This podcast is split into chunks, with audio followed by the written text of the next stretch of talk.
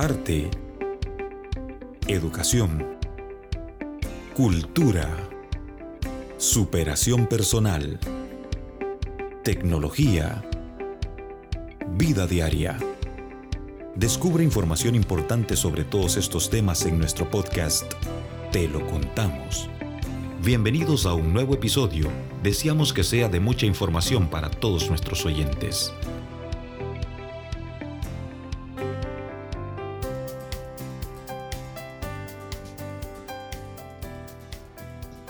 Bienvenidos a todos a un nuevo episodio de nuestro podcast Te lo contamos.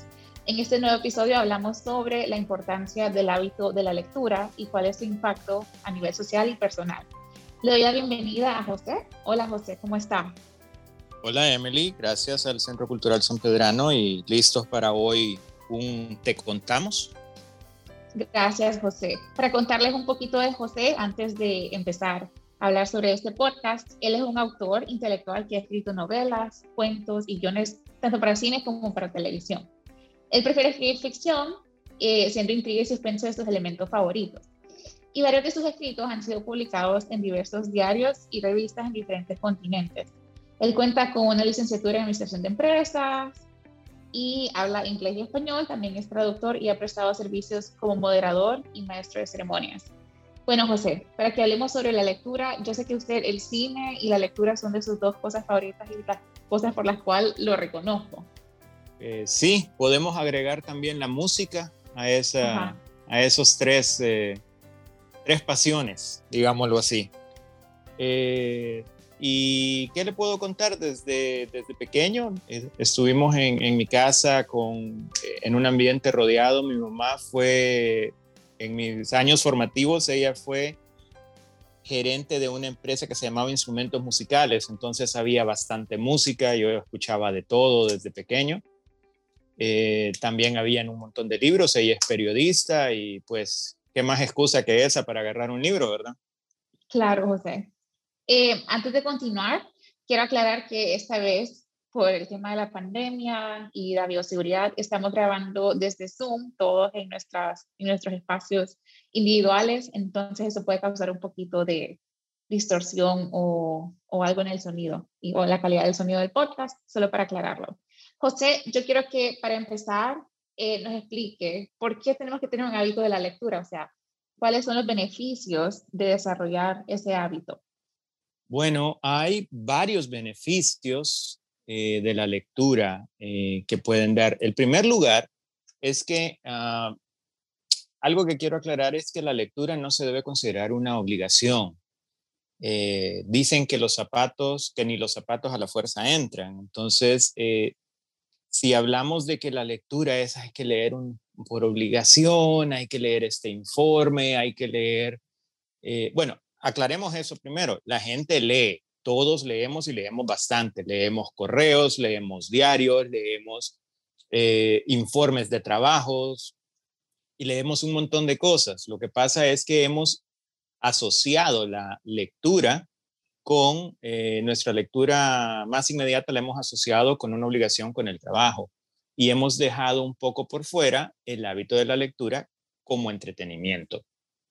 Y ahí es entonces, aclaro esto porque el enfoque que vamos a hablar ahorita eh, es ese, es el enfoque de la, de la lectura como entretenimiento, no como obligación. ¿Ok? Sí, gracias por la aclaración. Eh, ahorita ya que nos aclaró de que debe ser por conocimiento, agreguemos de placer y no por obligación, entonces, ¿cuáles son algunas de las estrategias o tips que usted nos diría para ir formando ese hábito? Para los que queremos leer por placer o conocimiento, más allá de una obligación.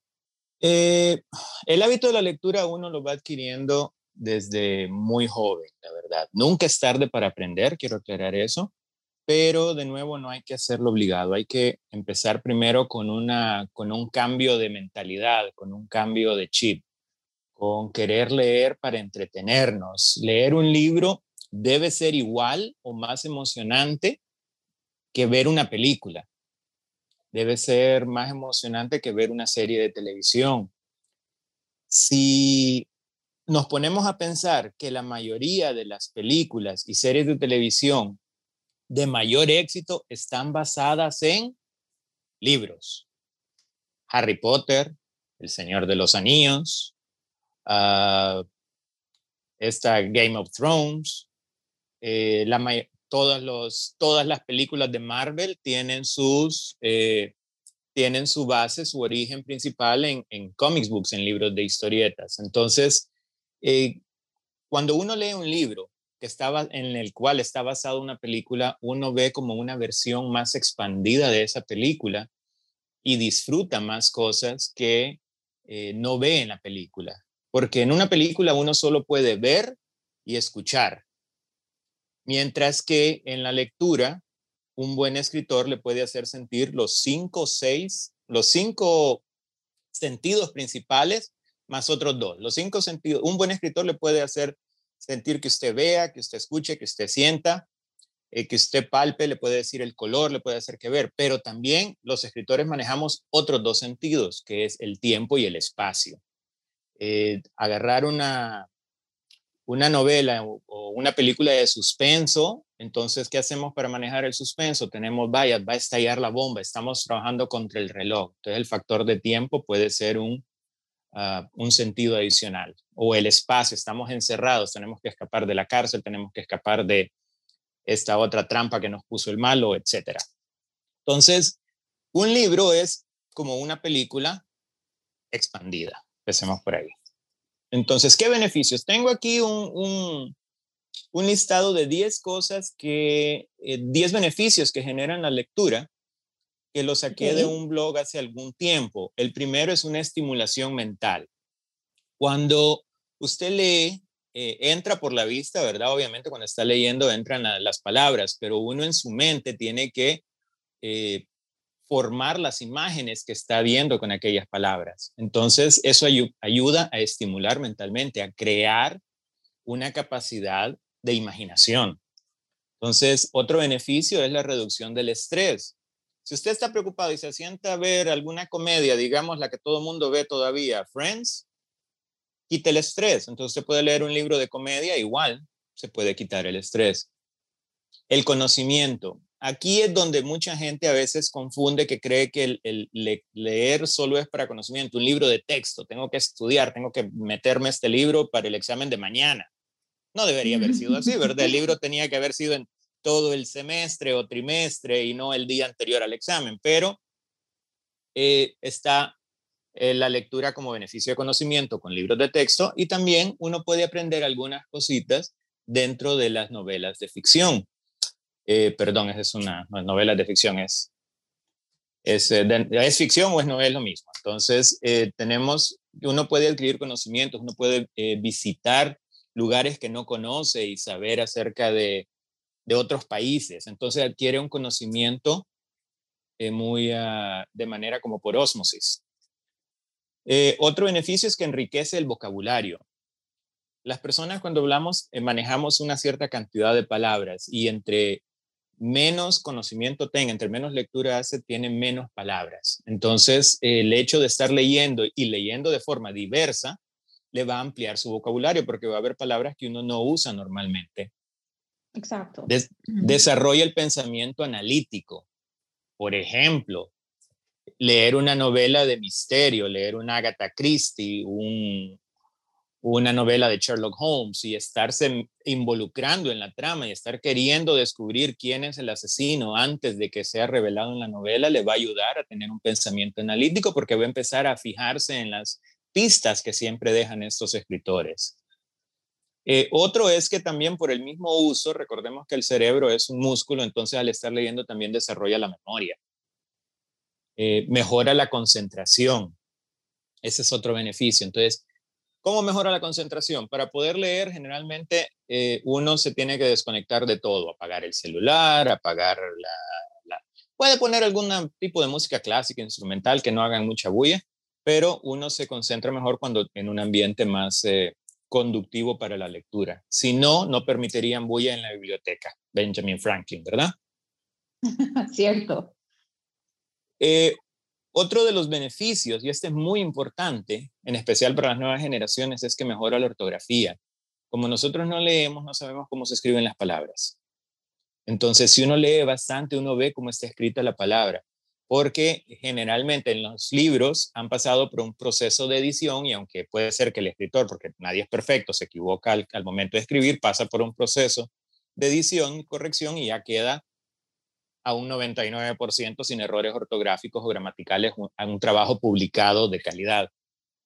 Entonces, al estar leyendo trabajos publicados de calidad, mejora la ortografía, porque se va a ver cómo se escribe tal palabra. Ah, hay palabras que yo en particularmente las asocio con ciertas novelas, porque fue donde las aprendí. Y eh, el otro beneficio, el último tal vez es la tranquilidad. De nuevo, como es un entretenimiento, es eh, el hecho de le baja el estrés y le da mayor tranquilidad. Entonces, eso básicamente es un, un blog que encontré hace algún tiempo donde eh, desarrollaba esos beneficios de la lectura y me llamaron mucho la atención y por eso quise compartirlos con ustedes hoy. Sí, José, muchas gracias. Eh, bueno, mencionaba algunos beneficios y yo creo que a largo plazo estos otros pueden ser beneficios como eh, mejora en la toma de decisión porque uno tiene mejor conocimiento o asocia un escenario en la vida real con un escenario que acaba de leer en un libro.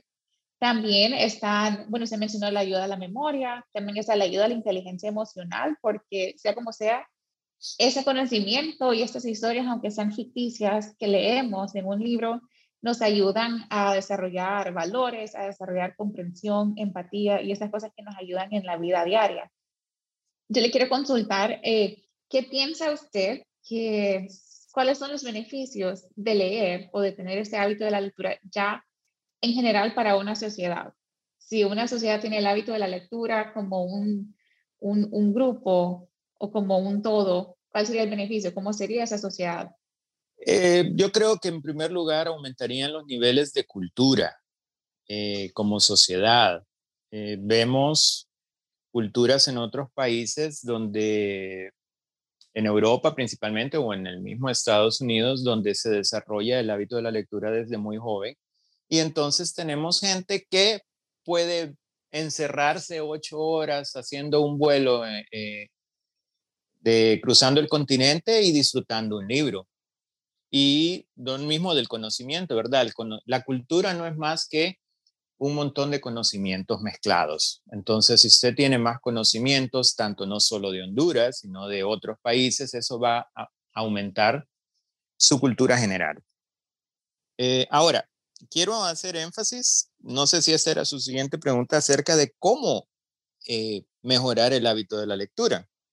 Sí, o sea, cierto, cómo convertimos, cómo nos convertimos, por ejemplo, usted lo mencionó, en esos ciudadanos europeos, cómo nos convertimos nosotros aquí en América Latina, en Honduras, en ellos, cómo hacemos para andar llevando un libro de aquí para allá, cuando viajemos, cuando vayamos a pasear, cuando sepamos que tenemos un tiempo libre y eh, que sea un verdadero hábito por placer. ¿Cómo nos convertimos en eso? Esa era mi pregunta. Eso es muy importante y es lastimosamente una pregunta que no la puedo contestar yo de manera, o sea, no hay una, son varios factores que afectan, pero en primer lugar podemos decir que es bueno desarrollar el hábito desde pequeños, eh, pero leyendo, como eh, ¿Cómo me refiero? Eh, o sea, me refiero a desarrollar el hábito de la lectura desde pequeños, en el colegio, en la escuela, pero con lecturas apropiadas para la edad correspondiente. Yo como lector, y esta es mi anécdota como lector, cuando en el colegio me obligaron, mira el término que estoy usando, me obligaron a leer El Quijote de la Mancha, lo odié. Quedé totalmente porque estaba escrito en un eh, español antiguo, no le entendía la mitad de las palabras, pasaba más concentrado en ver qué quería decir esta palabra que en, disfrutar la historia. No es El Quijote de la Mancha un libro de 400 años, 500 años de haber sido publicado, una novela apropiada para inducir, motivar a la lectura. ¿Qué tenemos para leer jóvenes? Hay que buscar novelas para jóvenes, hay que buscar, hay un montón de historias, de cuentos. ¿Cómo, ¿Cuál sería la progresión normal? ¿Cómo empiezan, por ejemplo, los estadounidenses a leer? Empiezan primero con los cuentos, cuentos ilustrados que van leyendo, con, exacto, que van leyendo, luego van creciendo un poquito. Entonces ellos tienen el género de jóvenes adultos. Ellos leen novelas de, por ejemplo, de misterio. Yo prácticamente todos mis amigos en Estados Unidos han leído una serie de novelas que se llama The Nancy Drew, que era una investigadora. Han leído eh, cuentos como los de Sherlock Holmes, han leído cosas así que les han motivado a, a descubrir el hábito como un entretenimiento. Mientras que aquí les tratamos de meter, eh, y ese es un problema muy típico de Latinoamérica. Eh, comparamos la lectura o decimos que escribir un libro es solo un arte y lo ponemos como alta literatura. Si lo comparamos con el cine, podemos decir que una, una novela de suspense, una novela de acción, viene a ser así como una película de Rápido y Furioso. Pero las, el tipo de novelas que, que escribimos los hondureños y que solo son las que apreciamos los hondureños, vienen a ser como aquellas películas que se ganan el Oscar, aquellas que solo vieron cuatro personas en el cine. Cierto, sí. Entonces, y lo metemos todo en la misma bolsa. Y ese es el problema. Entonces, estamos, somos bien elitistas. Decimos, no, es que no podés leer. ¿Cómo es, cómo es posible que vas a querer leer eh, una novela de acción? No, eso, eso, es basura. No, tenés que leer esto otro y, eh, no quiero decir nombres si se fija, fue a propósito. Entonces, eh, tenemos ese problema y, esa, y eso hay que cambiarlo. Por eso le digo, hay muchas, hay muchas, eh, hay muchos factores que van a afectar, pero uno de ellos es empezar desde jóvenes y haciendo lecturas apropiadas y haciendo, después pues ir mejorando según van siguiendo la edad. Claro, eso va a tomar mucho tiempo. Yo estoy seguro que si el ministro de Educación viene y dice mañana vamos a cambiar el pénsul y vamos a poner estos libros que son apropiados para la edad, vamos a ver al día siguiente un montón de profesores quemando llantas y tomándose carreteras porque no es el pénsul que ellos quieren. Claro, no es lo que está de costumbre. Entonces hay que empezar por eso. Y fíjese que tal vez vamos encaminados. Eh, tal vez vamos bien encaminados. Hace unos años, por allá por el 2005, me invitaron a la Universidad Pedagógica a hacer una disertación cuando acababa de publicar mi segunda novela. Bueno, mi primera novela en español. Entonces era un auditorio, estaba todo el, eh, los últimos salones de los que estaban estudiando para literatura y vengo yo y empiezo, porque este el hábito siempre ha sido un tema que me ha apasionado. Entonces les pregunté, hey, levanten la mano, ¿quién está actualmente leyendo un libro? De la sala de como 300 personas, solo tres o cuatro levantaron la mano. Universitarios. universitarios, que eran los futuros maestros de las siguientes generaciones. Entonces les digo yo, ajá, ¿cómo es que me vienen a preguntar a mí qué hábito de la lectura si ustedes no leen? ¿Cómo es posible? Bueno, la verdad es que perdí los estribos y los regañé a todos ahí y no me volvieron a invitar como en 10 años. Pero la última vez, en el 2018, si no me equivoco, me volvieron a invitar. Ya era otra nueva generación, yo creo que no sabían o habían perdido el archivo, perdieron la lista negra donde estaba mi nombre apuntado y me invitaron. Y me gustó cuando estuve, porque yo de necio o perseverante, no sé, hice la, nuevamente la pregunta, ¿cuántos de aquí están leyendo libros? Y me llenó de satisfacción ver que más del 90% de la sala, del auditorio, levantaron la mano. Y se los dije en ese momento, los felicito. La última vez que hice la pregunta, solo tres levantaron la mano. Entonces, tengo la esperanza de que vamos bien encaminados, que la siguiente generación eh, puede, puede mejorar en ese sentido. Pero hay que quitar las distracciones, hay que quitar eh, la televisión, hay que quitar la radio, hay que hacer que a la gente le guste la lectura y que prefiera leer un libro a ver una película. Pero hay que venderle la idea, no obligarlo. Cierto, José. Qué buena anécdota, la verdad, muy curioso. Y yo creo que, y siguiendo con lo que se mencionaba, en gran parte es cómo ha sido la enseñanza de la lectura en años atrás comparado con ahora, ¿verdad?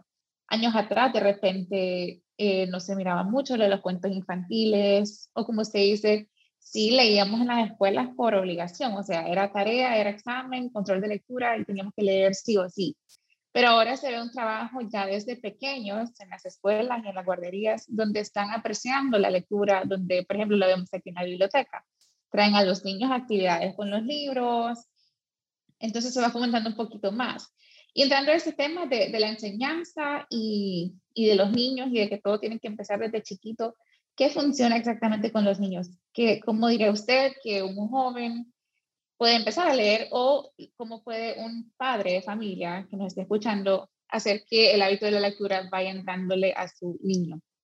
En otra de las anécdotas les diré que uno de mis hijos, eh, tengo tres hijos, pero cuando les pregunto que, que si ya leyeron mi, mi, más reciente novela, uno de ellos eh, me dijo una vez, no papá, no voy a leer la novela, voy a esperar que saquen la película. Entonces, eh, es de nuevo algo bien difícil, eh, pero con los niños es, empecemos con eso, con, con, con venderles la idea, con empezar con un cuento, con eh, podemos seguir con una historieta, con un paquín o un cómic, no menospreciar esos géneros literarios eh, porque son los que van a crear el hábito de la lectura. Empecemos, o sea, uno no va, si le ponemos a alguien a que lea de un solo el Quijote o que lea Ulises o que la Iliada de un solo, va a pegar, ¿no? Uno no puede correr, no puede ir a correr la maratón de la prensa habiendo solo practicado el día anterior. Entonces hay que, hay que empezar pasos de bebé, eh, motivando a la lectura, eh, con, de nuevo, apropiadas para, para su edad, ir haciendo juegos, ir motivando. No me acuerdo en qué película eh, salió eh, que a un muchacho le, le, decía que el papá le, le regalaba una malteada por cada libro que, que leía, pero no era así nomás, sino que le daba el libro, lo leía, el fin de semana se iban a tomar la malteada juntos, era como tiempo de familia. Y el, el, niño, mientras se tomaba la malteada, tenía que darle el reporte del libro, pues contarle más o menos qué le había gustado, qué no le había gustado del libro y todo. Entonces le pregunta la, la muchacha, ¿y cómo te fue? No, le dice, para los 15 años tenía un sobrepeso horrible, pero, pero leía bastante. Sí, bueno, pero vale pero, más que hay, hay, algo que hacer al respecto con lo otro, el peso. Sí, sí, no, ya después... Eh, pero fue, fue una manera de, lo dijo en, en, broma, lo dijo, pero me dio risa y por eso se me quedó, ni me acuerdo el resto de la película, saber si quedó vivo para el final, pero eh, me pareció interesante, era como pagarle un premio o una, darle una, como decimos aquí, darle la mordida para que, para que sea y que, lo, y que de verdad lo disfrute. Sí, yo creo que ese es un hábito, eh, es algo que buscamos naturalmente, que nos compensen por algo que quieren que nosotros hagamos. Entonces, algo de chiquito funciona súper bien, la verdad, darnos un treat o algo que nos guste. Yo, por ejemplo, cuando empecé a leer, yo honestamente eh, empecé con la lectura por placer muy tarde, ya empecé ya después de los 15, 16 años. Eh, de nuevo, por placer, leí en el colegio lo que me obligaban. Y me acuerdo que eh, fue un profesor, amigo de mi mamá, que él lo miraba, que venía aquí a la casa y, y mientras mi mamá se iba a preparar el café, él sacaba un libro y se ponía a leer y yo me ponía tal vez a veces a platicar con él. Y, y leí dos libros eh, que él me recomendó. Uno de ellos era de Virginia Woolf, que se llamaba Flush, que es la vida. Eh, era un libro aburrido, es un libro súper aburrido, eh, porque es la vida de un, de un cocker spaniel y cuenta okay. desde la, la, historia del perro y cómo pasaba el perro triste con la dueña en el apartamento y al final el perro se muere. Entonces, yo honestamente detesté el libro. Después, eh, en una, y creo que fue en la biblioteca de Benjamin Franklin, eh, que me prestaron el libro del jorobado de Notre Dame cuando estaba de moda la película. Ajá. Y me, y me encantó. Es un libro que tiene más de 300 años. Y sin embargo, eh, me encantó. Ese fue el libro que descubrí, eh, El placer por la lectura. Después, eh, y así empecé a leer cambiando de género. Una de mis novelas favoritas es, es más famosa la película, irónicamente, es El Padrino de Mario Puzo. La novela salió como en el 58, la película en el 72, y todo el mundo le da citas de la película, y la novela es mucho mejor esa novela todavía conservo esa copia y la leo por lo menos cada dos, tres años, cada vez que puedo, y, y me encanta. hablando de, de cómo, retomando tu comentario anterior, de cómo ha mejorado la situación en cuanto a la lectura estos años por acá, yo creo que en parte ha mejorado porque ya hay eh, lectura digital y audiolibros, ¿verdad? Yo le quiero preguntar a usted personalmente qué prefiere entre, entre el digital o el libro en físico, ¿cuál es su favorito? Mire, ese es un tema que es un gran debate eh, y J.H. Bográn tiene el, el honor de haber sido el primer, eh, fui el primer escritor hondureño que publicó un libro electrónico. El problema es que cuando publiqué mi primer libro electrónico y hice la presentación en el Centro Cultural San Pedrano en el 2005, nadie sabía que era un libro electrónico. Y me tocó la, la mitad de las presentaciones, cuando hice Bulla y hice una gira de presentación de la novela, la mitad de la presentación se me iba explicando en qué consistía un libro electrónico. la verdad es que Sí, horrible. Hasta recuerde que nosotros ya lo vemos como el día a día, pero el Kindle salió en el 2010. En el 2005 empezaron, los libros electrónicos empezaron como en el 2002, 2003, y antes eran archivos en PDF que le compartían a uno o que le vendían tal vez, entonces le vendían, como siempre querían algo, algo físico, le vendían un CD. Uno ponía el CD en la computadora y leía el libro en la computadora, pero era una, un archivo interactivo o un documento en PDF.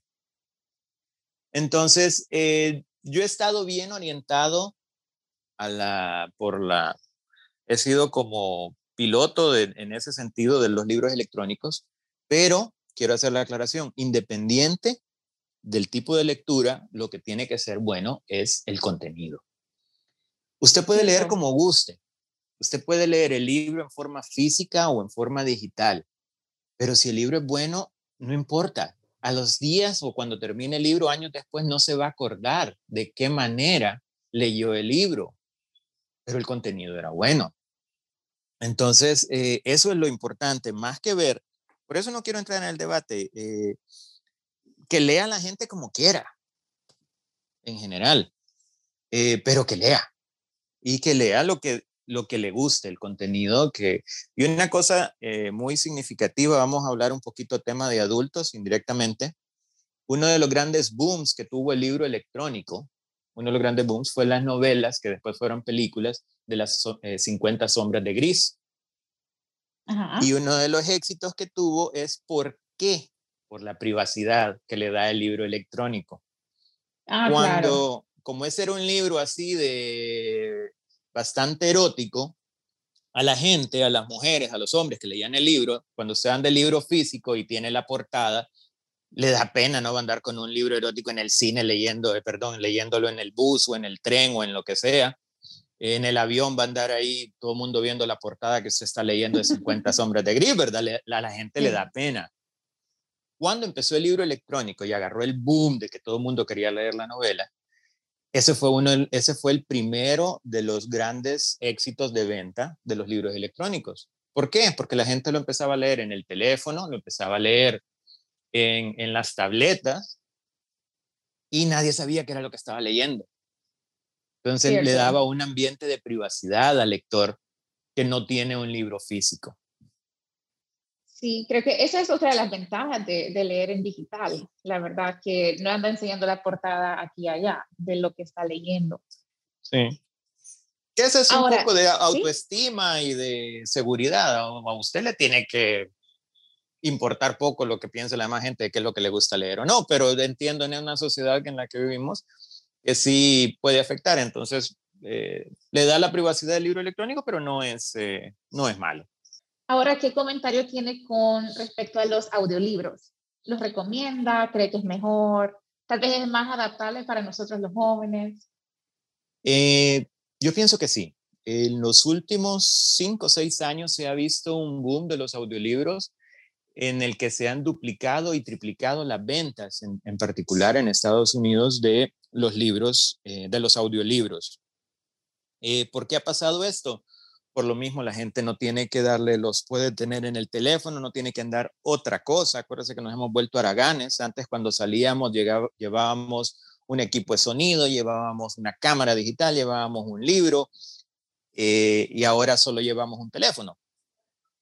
Entonces, eh, eso ha ayudado un poco. El audiolibro se lo puede poner en su teléfono y lo ve escuchando y le va poniendo pausa. Hay una sincronización eh, automática en línea que si lo lee en otro, abre el archivo en otro, en otro dispositivo, lo lleva a la misma página donde se quedó. Entonces es, es, es bueno. Eh, yo, la verdad, uno de los primeros audiolibros que leí, yo tuve, eh, empecé a leer en inglés la novela que se llama Las aventuras de Huckleberry Finn, y la novela en inglés fue escrita con bastante, la escritura es bien fonética, no están las palabras correctamente escritas, sino que están imitando el acento del sur de Estados Unidos. Esa es una de las de lo que más aman los lectores estadounidenses de esa novela. Entonces, para alguien que ha aprendido el idioma y que no sabe esa pronunciación rara, yo honestamente, y me considero eh, full bilingüe, ¿verdad? Pero no, no pasaba de unas 20 páginas, era demasiado cansado para mí estar leyendo ese libro.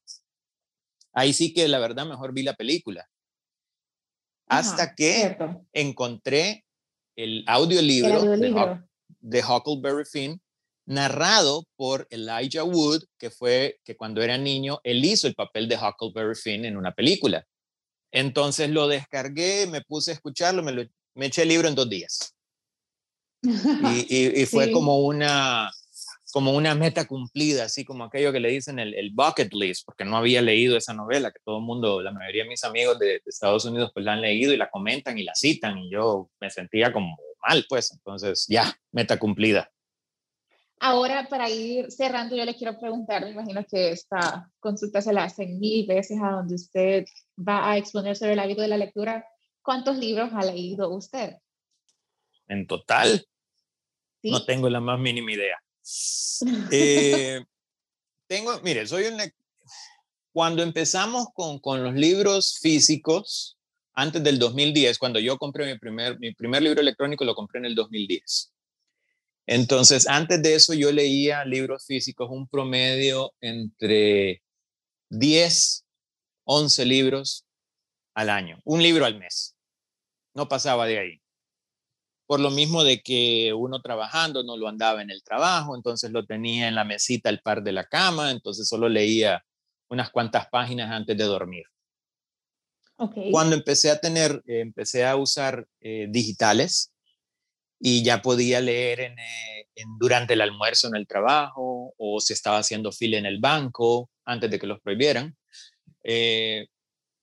empecé a subir mi ritmo y ahora me leo un promedio de 15 a 20 libros en un año. Wow. Entonces, sí, eh, me leo, en promedio me tardo como 10 días en leer un libro. Entonces, por eso leo, no, no les sabría decir el total de los libros que he leído, pero leo más o menos en promedio un libro cada 10 días. Esperamos pronto estar por ahí con esos índices de lectura también, gracias a los tips que usted nos ha dado. José, se nos está acabando el tiempo, entonces solo quiero saber cuál es su mensaje final para los que nos están escuchando en este episodio del podcast. Tómense el reto de leer algo que les guste. Inténtenlo tres veces. La primera vez no puede ser que encuentren algo que no les gustó. La segunda vez puede ser que también, pero puede ser que en la tercera encuentren algo que les toque el corazón. Entonces, sigan intentándolo y no se sientan obligados a terminar de leer el libro. Si empiezan, si en las primeras 10 páginas no les gustó, cambien de libro. Hasta que encuentren uno que de verdad les gusta, que ese, lo van, ese no van a sentir cuando pasaron de las 10 páginas.